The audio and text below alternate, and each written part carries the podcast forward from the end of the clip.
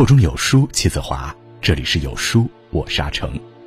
今天为您分享的文章题目是《苏轼十首诗词写尽一生的百种滋味》。如果您喜欢这篇文章，不妨在文末右下角点个再看哦。人生真可谓百种滋味在心头。有的人只是随着时间的大流，糊里糊涂的过完此生。而有些人却从中领悟到人生的千百滋味，付之于诗词中，最后成就了优美的诗篇。一，看破人生路，万事转头空。西江月·平山堂月，三过平山堂下，半生弹指声中。十年不见老仙翁，壁上龙蛇飞动。欲调文章太守，仍歌杨柳春风。休言万事转头空，未转头时皆梦。这首诗是为怀念恩师欧阳修所作。十年前，苏轼和恩师把酒言欢，不料此次聚会竟成永诀。次年，恩师就仙逝了。而这十年中，自己官场坎坷，尝遍人间冷暖。作者抚今追昔，感慨岁月蹉跎，遭遇坎坷，人生如梦。休言万事转头空，未转头时皆梦。欧公先逝了，固然一切皆空，而活在世上的人，又何尝不是在梦中？终归一切空无。不要轻言东坡消极，或许正是心怀此念，他才得以坦然面对纷至沓来的政治打击。我们所追求的功名利禄，只不过是人生中的幻光。人生既然不过虚幻，政治失意与挫折算得了什么呢？人生要想过得去，唯有看破得失，看淡功名利禄。才能坦然面对挫折，笑看自己的人生。二，人生到处知何似？应似飞鸿踏雪泥。何子由勉持怀旧曰：“人生到处知何似？应似飞鸿踏雪泥。泥上偶然留指爪，鸿飞那复计东西。”老僧已死成新塔，怀璧无由见旧题。往日崎岖还记否？路长人困见驴嘶。人的一生辗转何处，像什么呢？正像到处飞的鸟类，到处飞是鸟的命运，各处奔波是人的命运。我们在哪里留下痕迹，停留何处，都是偶然，也是必然。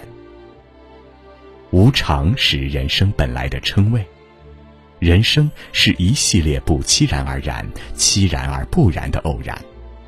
既然如此，我们也便不必在意生活奔波。曾经亲密无间的两人，因为命运各奔东西，这无可厚非，都是偶然的事，所以不用放在心上。人生充满了偶然，而我们则需要用一种必然的心态去面对这些偶然。三，直面人生风雨，一蓑烟雨任平生。定风波，莫听穿林打叶声；何妨吟啸且徐行。竹杖芒鞋轻胜马，谁怕？一蓑烟雨任平生。料峭春风吹酒醒，微冷，山头斜照却相迎。回首向来萧瑟处，归去，也无风雨也无晴。这首词写自苏轼被贬黄州的第三年，苏轼和大家一起出行游玩，中途遇到大雨，同伴狼狈躲雨，却只有苏轼不以为意。在面对人生的风风雨雨时，选择我行我素，有一种不畏坎坷的超然情怀。因为人生的风雨和自然界的风雨没有不同，都是一会儿晴天，一会儿雨天，习惯就好。人生就像泰戈尔一句诗：“天空没留下翅膀的痕迹，但我已飞过。自然界的雨情既属寻常，社会人生中的风雨荣辱得失又何足挂齿？四，人生如逆旅，你我皆行人。临江仙送钱穆赋曰：“一别都门三改火，天涯踏尽红尘。依然一笑作春温。无波真古井，有节是秋云。惆怅孤帆连夜发，送行淡月微云。樽前不用翠眉颦，人生如逆旅，我亦是行人。”这是一首送别词，作者为挚友钱穆父送别所作。前半段“无波真古井，有节是秋云”，是对友人高风亮节的赞赏，也是苏轼的自我写照。古人曾说：“夫天地者，万物之逆旅也；光阴者，百代之过客也。”正如人生如逆旅，我亦是行人。既然人人都是天地间的过客，又何必计较眼前聚散和江南江北呢？人生中有太多的过客，不管你有多么的不舍，过客始终都是过客，总有一天会离开。我们能做的就是学会放手，用豁达的胸襟、浪漫主义的情怀，把送别的压抑情绪一扫而空。五，人有悲欢离合，月有阴晴圆缺，此事古难全。《水调歌头·明月几时有月》：丙辰中秋，欢饮达旦，大醉，作此篇，兼怀自由。明月几时有？把酒问青天。不知天上宫阙，今夕是何年？我欲乘风归去，又恐琼楼玉宇。高处不胜寒，起舞弄清影，何似在人间？转朱阁，低绮户，照无眠。不应有恨，何事长向别时圆？人有悲欢离合，月有阴晴圆缺，此事古难全。但愿人长久，千里共婵娟。苏轼从杭州被调任密州，虽然是被降职了，可苏轼并不懊恼，因为这会离苏辙更近，兄弟团圆也就方便些。可不知为什么，两个人都在山东，这一年的中秋节却没能团聚。望着天上的圆月，酒醉的苏轼竟然埋怨月亮故意与人们过不去。世上本就没有十全十美，如果人们要因为不能十全十美而感伤，那是大大的没必要了。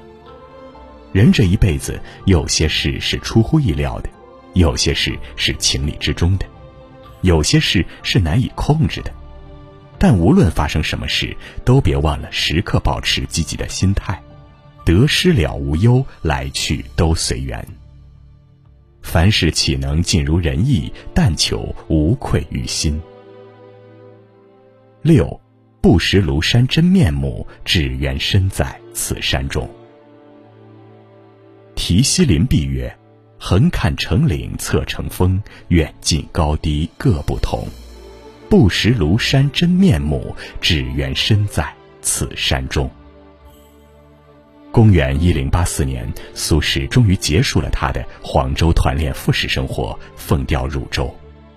在路过九江时，游览庐山，写下若干首诗，而这一首是最后的总结。身处庐山之中，看到的一切峰峦和流水，都只是庐山的一部分，而非整体。有时候，我们所得非所见。所见非所感，所感非事实。我们看到的是非对错，其实并非真正的是非对错，因为我们的眼界会被事物本身所遮挡，同时又会受自己的好恶所左右。很多时候，我们身在局中，会被众多繁杂的事物蒙蔽双眼，走不出来。但自己作为旁观者时，就能看出利弊来了。所谓当局者迷。七，婉转深沉皆浮云，人间有味是清欢。浣溪沙，细雨斜风作晓寒曰：“细雨斜风作晓寒，淡烟疏柳媚晴滩。入怀轻落渐漫漫。雪沫乳花浮无展，了容蒿笋是春盘。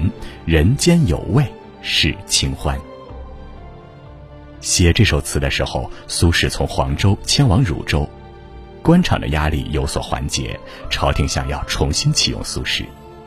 苏轼一句“人间有味是清欢”，表达出他对浅烟疏柳、香茶春书的喜爱，更是对人间淡然诸事的喜爱。许多不公平的经历，我们是无法回避的，也无从选择。我们只能接受已经存在的事实，并进行自我调整。因此，人在无法改变不公和不幸的厄运时，应放平心态，坦然接受。总有一天峰回路转，一切都会好起来。平淡日子才是真。八，此身飘摇无处寻，此心安处是吾乡。定风波，南海归赠王定国世人玉娘曰。长羡人间卓玉郎，天应奇语点苏娘。尽道清歌传皓齿，风起，雪飞沿海变清凉。万里归来颜愈少，微笑，笑时犹带岭梅香。试问岭南应不好，却道此心安处是吾乡。苏轼当年的乌台诗案牵连甚广，王巩、王定国就是那个被牵连最深的人。但是王巩被贬却毫无怨言，对苏轼不曾责难一句。王巩被贬时，他的歌妓毅然随行，这让苏轼深深折服，所以写下这首词，赞赏玉娘的品格。千里随行，在条件艰苦的情况下，毅然气节不改。苏轼问他如何做到的呢？玉娘说：“此心安处是吾乡。”每个人都渴望身心的安顿，我们希望生活不再漂泊无定，内心不再恐惧担忧，一切不再让我们如此疲惫不堪。但生活总是有各种各样的变故。真正的安顿是内心的安顿。心若没有了归宿，到哪里都是流浪。内心安定，波澜不起，那么自然可以随遇而安，处处皆是故乡了。九，休对故人思故国，且将新火试新茶。诗酒趁年华。《望江南·超然台》作月，春未老，风细柳斜斜。世上超然台上看，半壕春水一城花，烟雨暗千家。寒食后酒醒却咨嗟。休对故人思故国，且将新火试新茶。诗酒趁年华。公元一零六九年，王安石变法正式开始。由于与王安石持不同政见。公元一零七一年，苏轼自请离京，赴杭州就任。然而没过多久，他又被调往密州。他来到密州时，密州正处在黄汉相仍、盗贼渐炽的紧张局势里。一年后，他把这里治理得井井有条，重修城北旧台，命名为超然台。谁都会怀旧，谁都会思乡，谁都会为壮志未酬而伤感。可是，整天沉浸在这种情绪里，就会回到故乡了吗？梦想就会实现吗？不要对着老朋友思念家乡，那样就会使思念倍增。既然无力改变现状，又何必用感情来折磨自己呢？如果把眼前的时间都用来怀旧和伤感，那么这一段时间也是伤感的，继而他也会旧。与其怀旧，不如怜惜眼前，珍惜当下。十，纵使相逢应不识，尘满面，鬓如霜。江城子乙卯正月二十日夜寄梦曰：“十年生死两茫茫，不思量，自难忘。千里孤坟，无处话凄凉。纵使相逢应不识，尘满面，鬓如霜。夜来幽梦忽还乡，小轩窗，正梳妆。相顾无言，唯有泪千行。”料得年年断肠处，明月夜，断松冈。写下这首词的时候，苏轼妻子王弗已经去世十年。苏东坡十九岁时与年方十六的王弗结婚。王弗年轻美貌，且侍亲甚孝，二人恩爱情深。可惜天命无常，这天是爱妻的忌日。苏轼夜里终于梦到了妻子。感伤之余，写下这首词。人的一生，谁也逃不了七情六欲、悲欢离合、生老病死，这都是人之常情。有时候，有些事不是经常想念，但绝不是已经忘却。这种深深的埋在心底的感情，难以消除。很多事情是无法控制的，那就控制一下自己。每时每刻把这种情绪摆在心里，写在脸上毫无意义。因为生老病死、悲欢离合，你我总得经历。